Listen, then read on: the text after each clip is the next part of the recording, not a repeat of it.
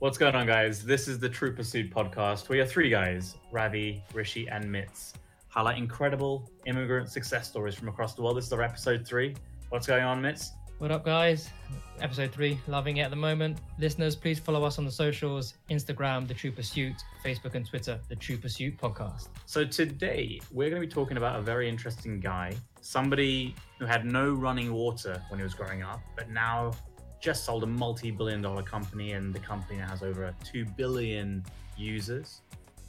He sold this company and wrote the paperwork on the front of a welfare office. So stay tuned to find out more. This guy is absolutely incredible. So let me let me just run you through his his early life. So we talk about you know maybe with Elon Musk, you know he actually wasn't it wasn't that much of a hardship. You know model mother, this that and the other on episode two. So bring it to episode three. The guy that we're talking about, Jan Koum, the founder of WhatsApp and I'm sure most of the listeners here, you know, use WhatsApp on a daily basis. So Koum was born and raised just outside of Kiev in the Ukraine. Mum was a housewife. Uh, dad was a construction worker who built schools and hospitals. Um, the house that they lived in had no running hot water, and they were in such a state of, um, I guess, you know, scared of of the the state that they the parents would never even talk on the phone just in case the the phone lines were tapped. So you know, there was a um, common phrase that he once used to say, you know, he thought that the walls had ears because they were just way too scared to to to converse to have a conversation just in case they didn't know who was listening to them. Um, yeah, very very humble upbringings, um, and you know, very very difficult times uh, when when he was growing up. Even even when they moved to the US. So at 16, he moved to the US. Uh, moved to the US. Sorry. Uh, California, Mountain View, California, and lived in a two bedroom apartment with government assistance. So he moved with his mum and his grandfather. Uh, his dad was supposed to join join them out there in the US, but unfortunately didn't make it across. Uh, he passed away. Um, and when they were moving when they were moving across, you know, they were very uh, they, they thought ahead and they were like, you know, we're not be able, going to be able to afford the schooling or the or the stationery that we need. So they packed suitcases full of pens. So basically, the Soviet Union allowed them to get notebooks for free, and they basically put them all in a suitcase and brought them all to the US. That's that's how uh, thrifty they had to be to save their money. In the US, his mum was a babysitter, um, and Koum swept the floor in the grocery store, uh, you know, just to make ends meet, basically. And to make things worse, his mum then got cancer and lived off disability allowance, um, and then, or, and then, you know, passed away as well. So he, then he started to become alone in the world. Um, when he was 18, started going to school. Uh, apparently, he was a bit of a troublemaker. Uh, but he taught himself computer networking uh, by purchasing manuals from a used bookstore and then returning them once he was done just to get that money back. So really, really tough childhood, and uh, you know, basically kept and saved as many pennies as he could. Right. Yeah, and, and a good point, Mitz. And I want to add to to the uh, one of your previous points where you touched upon uh, wars have ears. So he had um, he had a concern, uh, you know, um, when developing WhatsApp, and we start to understand more uh, as we go through his story, that you know he wanted to make sure that um, the users maintain their privacy as as they communicate through the WhatsApp application. So I think that's that's something we'll we'll delve a bit more uh, into into in this podcast. Yeah, and I think there's a, a, really interesting theme here with with Jan Koum here, and that so it's important to call out the context, right? 1976 was when he was born in in Ukraine. It was a very difficult time back then um, with the political situation as well as the anti-Semitic um, situation as well. And he had a very difficult childhood, and when he come when he came to the US, it wasn't far easier. Um, but when you go through his his story, you kind of see this no no excuse mentality where he's always just trying to figure out the way of how to get through a situation. So if you fast forward, he taught himself computing, right? That in itself is incredible. Um, but he also it looked like he joined a, ha- a hacker group um, called w00w00. I don't even know if that's the right way to pronounce it. It could be a different one, but he, he, he, he was part of that group and he was chatting with the Napster co-founder Sean Fanning. He was in a in a completely different tech world, and this was just at 18 years old. Um, but he enrolled at San Jose State University, um, but was also working as a security tester um, for Ernst Young. And in 1997, found himself sitting across a desk um, from Acton, um, who was a Yahoo employee, and he was the number 44 employee of Yahoo. And I you think- could tell, and, and there's a quote that says, you could tell he was a little bit different, recalls Acton, about Jan Koum. He was a very non, a no nonsense kind of guy. What are your policies here? What are you doing? A very straight type and shooter guy. And um, that he wasn't really the touchy feely type of character. He was a let's cut to the chase every single moment. And um, maybe that's a bit from his background, his childhood, but you could just see that um, he was always just driven to just get the job done. Six months later, Koum interviewed at Yahoo and got a job as an infrastructure engineer. He was still at San Jose State University, so this is impressive in itself. Um, but then within two weeks of the job, um, one of the servers broke down at Yahoo, and the co-founder, just imagine this, the co-founder of Yahoo calls him up uh, and says, "We need your help." And Jan Koum's response was, "I'm in class. Um, what's going on? What do you need?" And he goes, "Get your ass into the office right now. We need your help." So Koum hated school anyway, and uh, and and dropped out. Um, carried on going at Yahoo. Um, unfortunately, his mother died um, in the year of 2000, and suddenly he was alone. Right after his father had unfortunately passed away in 1997, and this is where Acton really was that sort of supporting figure for him, and became quite close friends. Over the next nine years, they worked together and went through Yahoo's ups and downs. Um, they invested in the dot com boom and lost a lot of money in the 2000 bust and and for all of his distaste of advertising, now he was deep back into it, and that was a big core part of Yahoo's new new product. And there's a quote here that says, "Dealing with ads is depressing.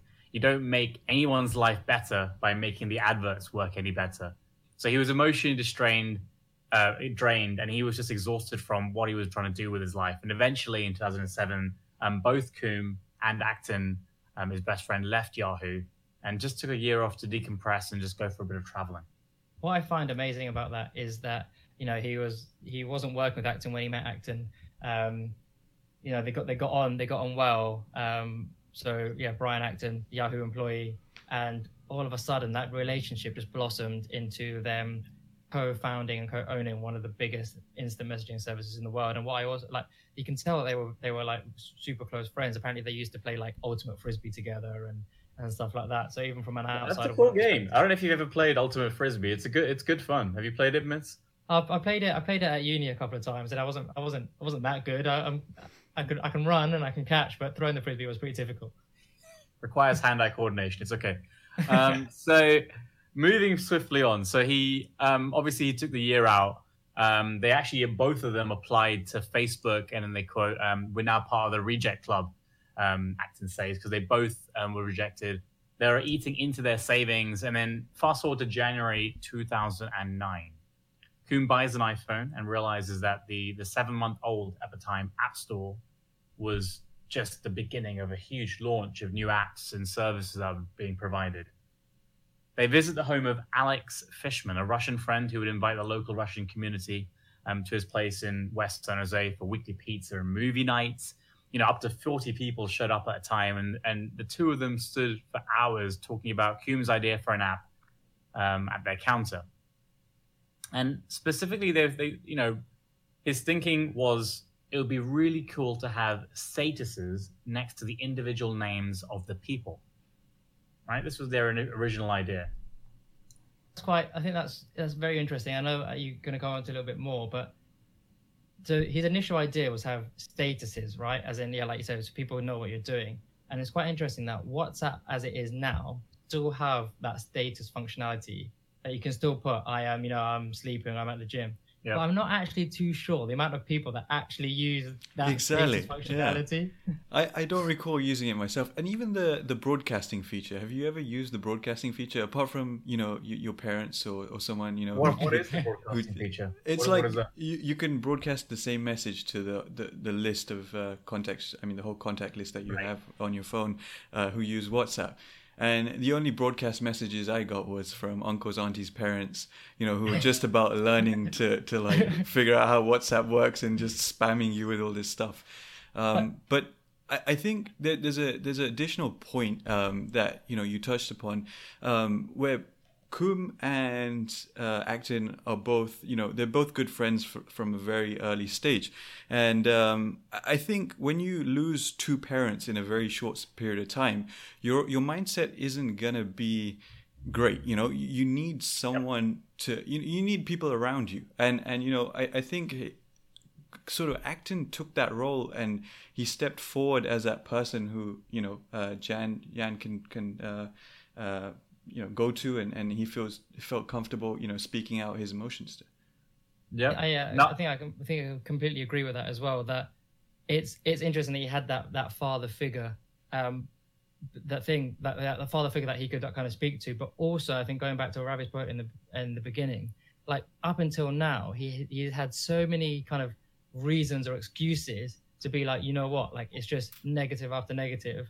Like that, like this is just not something that's ever going to work out for me. But it was he just kept, he kept persevering through and through. Right. Hot water, parents passing away.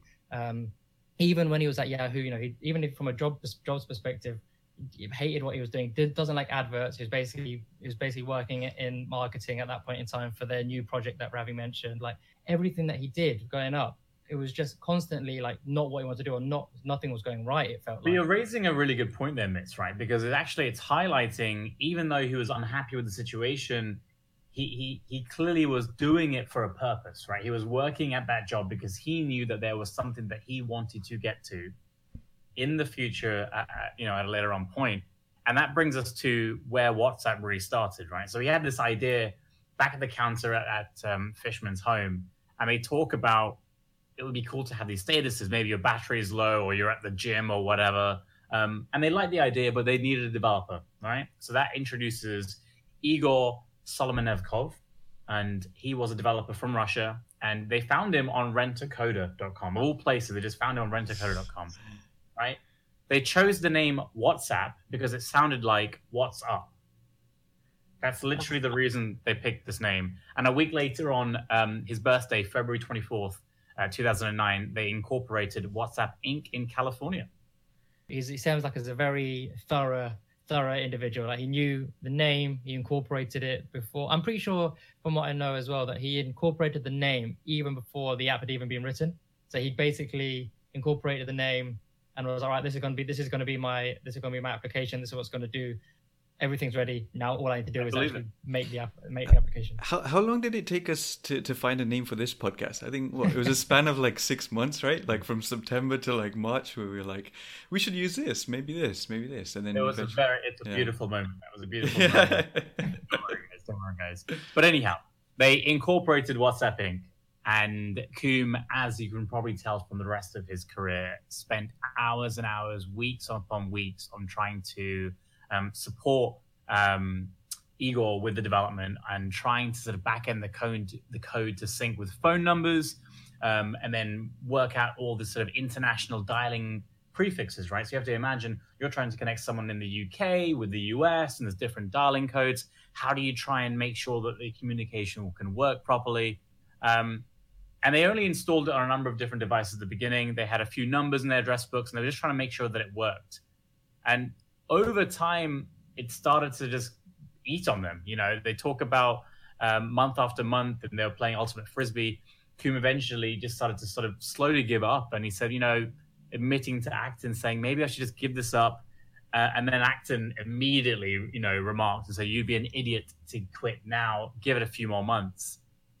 Now, what was interesting in June of 2009 saw the arrival of push notifications from Apple, right?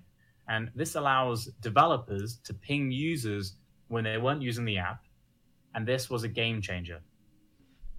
No, Jan updated WhatsApp. So each time you change your status, can't talk, I'm at the gym, or I woke up late, I'm on the way, it would ping everyone in your network. Now, that was a really, really interesting and pivotal moment, Rishi. Yep. No, I, I think that's uh, the point I wanted to add to that. Without without push notifications, you don't have a mes- messaging system, right? It's it's like I could ping you Rav or, or Mitz, but whether you go into that app and you actually look at you know I've, that I've I've sent you a message. It, it's a, it's a pretty useless app. So I think push notifications was a, a, a big kind of um, boost, and and uh, it, it, gives him the the ability to you know kind of get that motivation back to build this WhatsApp product. And, yeah, and thank and, God for the mute function because I have to mute you guys every uh, every week or so, man. Well, I, I have to do that because of the time difference. At two o'clock in the morning, I'm getting you guys about the, the podcast. But what, what I love about this is that it's kind of he inadvertently started creating this messaging service because Yep. someone would kind of say, "Oh, I can't talk about the gym," but then you you would want to re- you'd, you'd want to reply to that. So then you'd kind of send out another ping notification to be like, "Oh, you know how it like oh doesn't doesn't matter, we'll speak later" type thing. And all of a sudden, this, this messaging service was was being created, and and you could just you could use it worldwide. So you instantly be able to reach Yeah. someone worldwide was probably just an app, like you said, an absolute game changer for for Koum, Acton, and WhatsApp in general. And I, and I recall this time. I remember having our phones and thinking about. I wish there was a way to message, you know, internationally and your friends. And the the systems in place were never good. And WhatsApp started to become um, more and more popular. And it's important to call out the context of the time, right? So the only other really free texting service at the time was BlackBerry's BBM, and that only worked on Blackberries. There was Google's Gtalk, um, you know, and Skype, but WhatsApp was unique in the sense that the login was your own phone number, right? So as soon as Koum updated the app, WhatsApp 2.0 came out with a messaging component. The active users swelled out to 250,000 people. Um, and he went and grabbed Acton, who was still up at the time unemployed, and said, I think you need to come and uh, get on board on this and really sort of take this up to life. Yeah, this this works because uh, users who want to communicate to their family and friends can, you know, um, reach out to their network of people and, and say, hey, there's this great app out there. Um, it's free. Join it, and we can start to communicate through this through, through this application. So I think one of the things we, we found was that WhatsApp didn't have any marketing budget. You know, everything was uh, where where every every person who um, obtained WhatsApp was through word of mouth and and it's completely a stark difference to what we saw with with Elon Elon Musk because he had that referral thing, didn't he? He said uh, if you join PayPal, we'll give you twenty pound. If you refer a friend, you get another twenty or twenty dollars. Sorry, and that way they spent a hell of a lot of money on customer acquisition, but they got there where they needed to be. Whereas Koum, I guess you know, like through through um, no no fault of his own, had a very simple upbringing because he he just couldn't have anything other than you know the very the simple things in life and I feel like he's kind of brought that onto WhatsApp, where it's a pure messaging service. That's all it does. There's no advertisements. Um, if you've seen our Instagrams, there's that very famous note that he keeps uh, on his desk. No games, no sorry, no ads, no games, no gimmicks. So that, that which is apparently what Acton gave to him, and that's exactly what WhatsApp does. Um, it's just a pure and simple messaging system that and, the, and, that's his job and that's his function. and That's what it does. Yeah, he's a, he's a no frills kind of guy, and I think uh, the the reason why they wanted to build WhatsApp. So his initial vision was, one, you know, I want to learn iPhone development because there's so many people uh, adopting smartphones um, at that time, and, and two, he wants to build cool software. That was the two kind of project visions he had with WhatsApp, and he took it on and and and sort of um, built WhatsApp from there. WhatsApp started off in a garage, right? So he was building the the basic application, you know, in his garage. Started realizing, as I mentioned, smartphones are becoming more and more available to all types of um, uh, people, all types of incomes across the world, um, and um, they started with the most basic, you know, text form. So it's like what we had before. I could text Mitz, I could text you. Um, so one-to-one simple texting options, and then as they started to update WhatsApp, we found more and more features being added to this platform. Now, one of the things I, I find sort of interesting is when you speak to someone and they say, "Hey, you know, WhatsApp's really innovated quite well." The other person is going to look at you and think, "What? They, they just create a, a messaging application. There's nothing more to it." But when you actually look into the, the small features that we start to see as WhatsApp progresses in its journey. So share your location. Have you ever used that? You know, when your mom, your your family, someone in your family, your friends, is like, hey, where are you at? You shared your location. There, there's a point in time when they added that that that sort of feature onto Yep. that. Um, other things like gifs you know we, we started to see short video sorry short voice messages and then like the the addition of gifs um, becoming more interactive with its uh, with its users. Um, and then I think we started to to see them uh, compare themselves well bring in features which are used in other platforms which are doing really well. So do you do you ever recall Viber or Tango I recall Viber. I remember Viber was like a. I think the main. Well, what they wanted was like an international calling or international messaging messaging system, from what I remember. Exactly. So you would call your relatives in India, maybe, and uh, and they- they'd connect through Viber. So so WhatsApp have kind of taken a step back. At this point when Viber was out, they didn't have the calling functionality. But what happened is, you know, they're looking at the market, they're seeing where the competitors are, you know, getting a competitive advantage on them. The great thing with WhatsApp is they already have the users. They have me, you, Rav, you know, on this platform. So what do they do? They start to implement these small but really effective features. And, you know, to, to, to today, you know, we, we start, you know, in this pandemic, we've been using House Party. But did you know in WhatsApp you can do group video calling now too? So you don't notice these small features, but this is how they progressed as a as a as a product, and I think it's pretty impressive um, from from where they started as a simple text to simple one-to-one texting function to what it is today as a as a group video calling. Uh, it's it's a whole communication tool, you know. And what's what's fascinating now is that there are over 65 billion messages, 65 billion messages sent per day Wow. um, across on WhatsApp. That is that is a ridiculously big number. But but see, this is where I also think that he he so he built this company. We haven't even touched on Zuckerberg and Facebook at the moment. Exactly. Um, and so this is probably the reason why, or obviously at that point in time, it might not have been it might, might not have been that number, but this is must have been the reason why you know giants of the world such as Facebook had that had that interest in WhatsApp just ba- purely based on the customer numbers and the, the data that must go through go through WhatsApp. That's right, and and there were quite a few people who are trying to reach out to WhatsApp. Do you know the story about um, they they simply didn't advertise their, their headquarters or contact information. They left. They they were pretty much incognito. They they didn't want people to know who they are or, or like where they're based and who's working for them. And you know, there was no marketing effort there at all. And um, I think that helped them focus on on building the the product um, solely and, and trying to push the the right features out there. So so if, if we if we bring it forward, I apparently Zuckerberg gave Koum a call.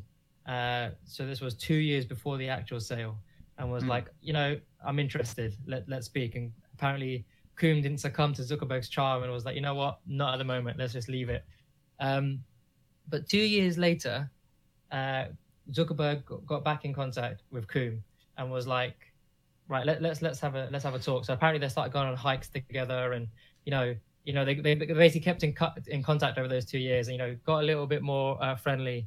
Um, and How then very Californian of them to go on lovely hikes summer weather, sharing their, their, their, their pastimes. But go on, Yeah. sorry. No, yeah, yeah, no, exactly. You know, um, you might as well make use of the environment that you're in, and um, and so Zuckerberg then um, invited Koum home to his house and was like, you know, I, you know, I want to purchase the company. And again, Was like, ah, I'm really, I'm really not too sure of, uh, of, of, of about this. And then, whether it was uh, fate or not, on Valentine's Day of that said February of 2014 um, they Koum uh, and Zuckerberg signed the papers to sell WhatsApp to Facebook for 19 billion US dollars. Crazy. And- Uh, yeah. If we go back to we spoke about that he was in the queue for the for, to, uh, for the food stamps uh, at the welfare center, and they Yep. went back. So I think this is- just shows how humble and simple Koum is. They went back to that same spot and signed the papers exactly where he used to queue up to get food stamps when he was a child. Mitch, I think we had we had a very similar discussion a couple of couple of weeks ago. It was on the on on a similar point to this, where sometimes you have to step back and appreciate your success, but also where you came from. And I think this this is a great example of, of exactly that. And I, I, And this I'm- must yeah, been, yes, this must have been such a symbolic moment for him, right? If you think about all the hardship, he's worked so hard to get to this position, and you know he's even resisted selling. But there was almost, I guess, an element of just letting go and accepting. I really have done and achieved a huge achievement here. Let me remind myself where I started. Um, and it's just inspirational to his credit. And considering that there was revenue of 15 million in 2014 with a net loss, E- at the time, exactly. right? That- it's it's madness. I, I, I think it's I think yeah I completely agree is uh, yeah like you said we had that conversation where sometimes you obviously this was a massive win but sometimes you just need to we're always striving for the next thing we're always you know well, a lot of people are never satisfied with what they've got. They're always like, oh, but I can do better. This is the next stage. This is the next stage. And it's so easy to just to go past all the wins that you've had throughout that journey. So it's so, I think it's very important to, to take a step back and be like, you know what, I've actually done very well at this point in time. I'm not saying stop the the dreams and the and you know stop wanting to achieve higher, but always take a step back and just appreciate and celebrate the wins in life to just stop you getting on that rat race and just and uh, and yeah just start to enjoy the, the small wins that you get and then slowly but surely you'll uh, like like Koum did right to the top and always always uh, it's it is about where you're going but it's more importantly about where you came from. One of the the biggest um, issues he had with selling um, whatsapp to facebook was what's oh well facebook are going to start using this application with its with its other applications and you know capturing the data from what people are texting each other and start to retarget adver- advertisements to, to specific uh, people. Now i know we did a test two days ago. We said let's all get on a group chat let's talk about one topic so i talked about dell computers um, Rav said he likes HP computers, and uh, Mitsu said you like Dell computers. Have any of you had any targeted ads on Facebook or Instagram since? Uh, I have not. No, I randomly yeah, I got. Say I have, but maybe. Uh, what about you? Richie? I I haven't. I haven't. So I I think even to this day, you know, he's held up the values that he has, you know, when starting this company, and even if he's sold it, you know, he's kind of made a clear deal with Facebook to say, hey, I really want you to respect this one value that I I've uh, brought to the table here. It's important, and to this day, that encryption and security of messages in in within WhatsApp is still contained, but that obviously cannot prove that it will be for you know for the foreseeable future. But as of now, mm-hmm. um, messages in WhatsApp are fully encrypted, and um, you know credit to to Jan Koum for that. Something that's very interesting about him, we we, we look through online media, and again, he's a very private individual. Even his Instagram. Um, it's private, not a lot of people on there, and there's an email that just says, um, looking for old uh, Porsche cars um, collecting, and and that's really the the element of this guy is that he, he he took time away from WhatsApp. He left WhatsApp after the you know some time after the sale was completion, really to focus on his own sort of personal endeavors um, and and reflect. But if we could leave on one quote that Jan Koum has just you know I think that really struck all three of us was he said a lot of times people start out with a lot of good ideas but then they don't execute. They lose the purity of the vision, and you end up running around in circles.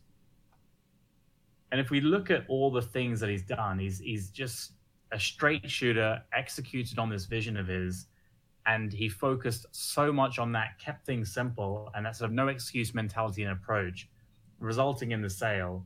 Um, I mean, it's a truly inspirational sort of journey to, to highlight.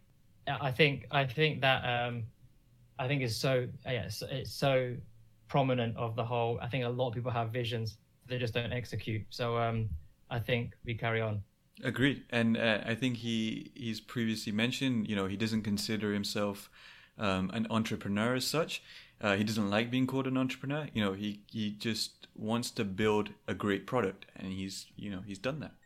So, guys, we hope you enjoyed this podcast on our guy, Jan Koum. This has been the True Pursuit podcast with your three guys, Ravi, Rishi, and Mitz, signing out.